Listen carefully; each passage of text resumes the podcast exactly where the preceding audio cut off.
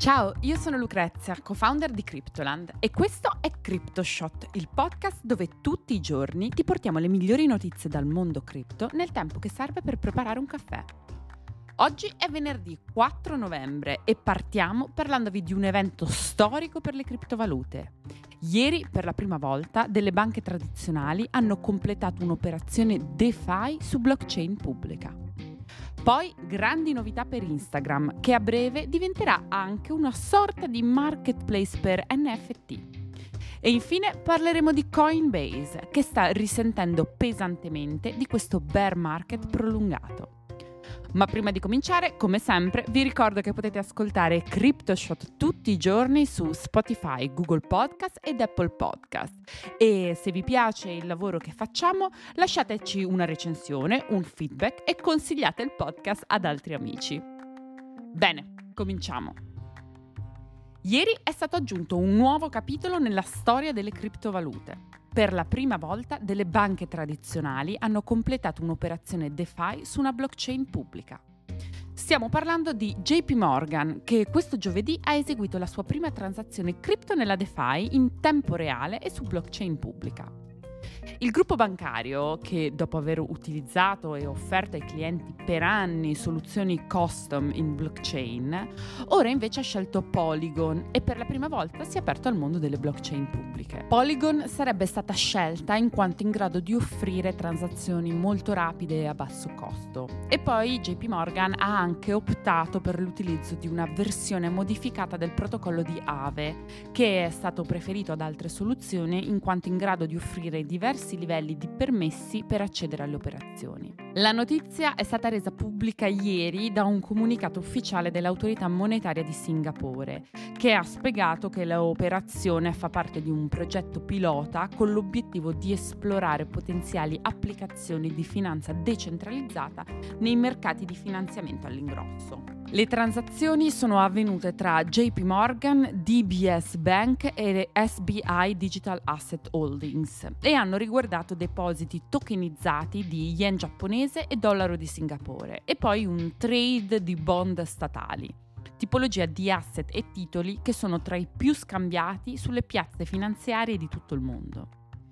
Si tratta di una notizia molto interessante perché il mercato Forex, ossia il mercato dove avvengono tutte le negoziazioni che hanno per oggetto le differenti valute, è enorme, tanto che il suo volume giornaliero supera quello combinato di New York Stock Exchange, Tokyo Stock Exchange e London Stock Exchange. Il prezzo del token Aave sui mercati cripto non ha risentito di questa notizia. Invece Matic, la cripto di Polygon, ha fatto un balzo del 10%, dovuto però non soltanto a questa news, come vedremo tra poco. Sembra proprio che JP Morgan, dopo aver screditato le cripto definendole attraverso le parole del suo CEO Jamie Dimon come uno schema Ponzi decentralizzato, abbia optato per una mossa alla Giulio Cesare, ossia se non puoi batterli, unisciti a loro. Andiamo avanti con le notizie di oggi. Questa settimana Meta ha rivelato che presto introdurrà la possibilità per gli utenti di Instagram di mintare, acquistare e vendere oggetti NFT sulla blockchain Polygon all'interno della piattaforma. Per ora si sa poco, ma che l'idea piaccia o meno si tratta di una novità enorme. E per enorme intendo che la potenziale portata di questo sviluppo è enorme, visto che Instagram ha più di 1,4 miliardi di utenti, ovvero il 18% di tutta la popolazione mondiale. Meta ha confermato che gli oggetti da collezione di Instagram potranno essere scambiati al di fuori della piattaforma, ad esempio su marketplace come OpenSea. I metadati di questi oggetti da collezione sono supportati da R-Wave, un network di archiviazione dati decentralizzato molto popolare nell'ecosistema NFT. La notizia del lancio di queste nuove funzioni per NFT arriva in un momento in cui Meta sta intensificando parecchio i suoi sforzi nel mondo degli oggetti da collezione digitale. Soltanto quest'anno, a maggio, Meta ha iniziato a testare la connessione di wallet e la visualizzazione su Facebook o Instagram di NFT su Ethereum, Polygon e Flow. Ad agosto l'azienda ha esteso queste funzioni ad utenti di altri 100 paesi, aggiungendo anche il supporto per nuovi wallet e finalmente a settembre 2022 ha reso disponibili le sue funzionalità per gli NFT a tutti gli utenti di Facebook e Instagram negli Stati Uniti. Nell'episodio di CryptoShot della settimana scorsa vi abbiamo parlato del successo avuto dalla collezione NFT di un altro social media, Reddit. I Reddit Collectible Avatars hanno introdotto una fetta di pubblico completamente nuovo al mondo degli NFT. Tuttavia Reddit ha qualcosa come 50 milioni di utenti attivi giornalieri, mentre Instagram ne ha 10 volte tanto. Ciò significa che questa nuova avventura NFT di Instagram ha il potenziale di raggiungere un numero enorme di persone e aziende in futuro.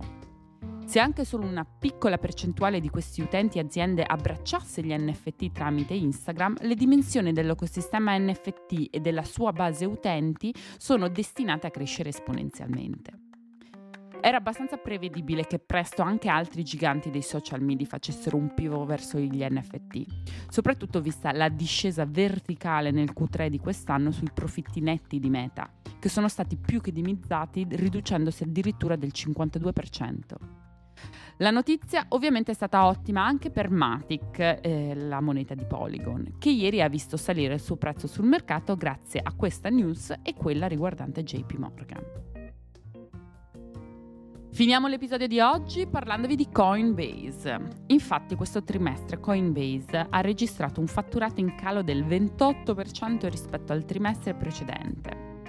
Secondo il rapporto sugli utili dell'azienda, le entrate delle transazioni sono diminuite del 44% a causa di un minor numero di utenti attivo sull'exchange ma la società ha anche riferito che i ricavi da abbonamenti e servizi sono cresciuti durante il terzo trimestre, passando da 147 milioni di dollari a 211.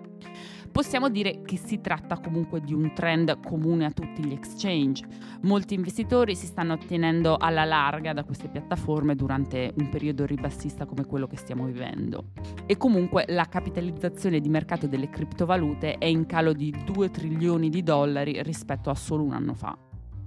Coinbase ha anche sottolineato come i recenti accordi con BlackRock e Google rendano l'exchange ottimista sull'adozione istituzionale affermando che il 25% dei primi 100 hedge fund americani sono clienti di Coinbase. Un altro segnale di ottimismo è arrivato due settimane fa, quando il fondo ARK Invest di Cathy Wood ha acquistato azioni Coin per la prima volta da quando l'azienda ne ha scaricate per un valore di quasi 75 milioni di dollari a luglio.